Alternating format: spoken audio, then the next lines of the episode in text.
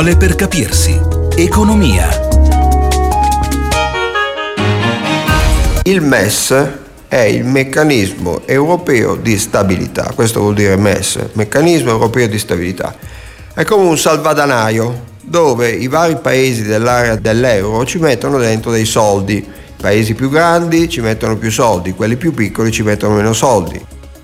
La Germania, che è il paese più grosso dell'area dell'euro, mette in questo salvadanaio più soldi.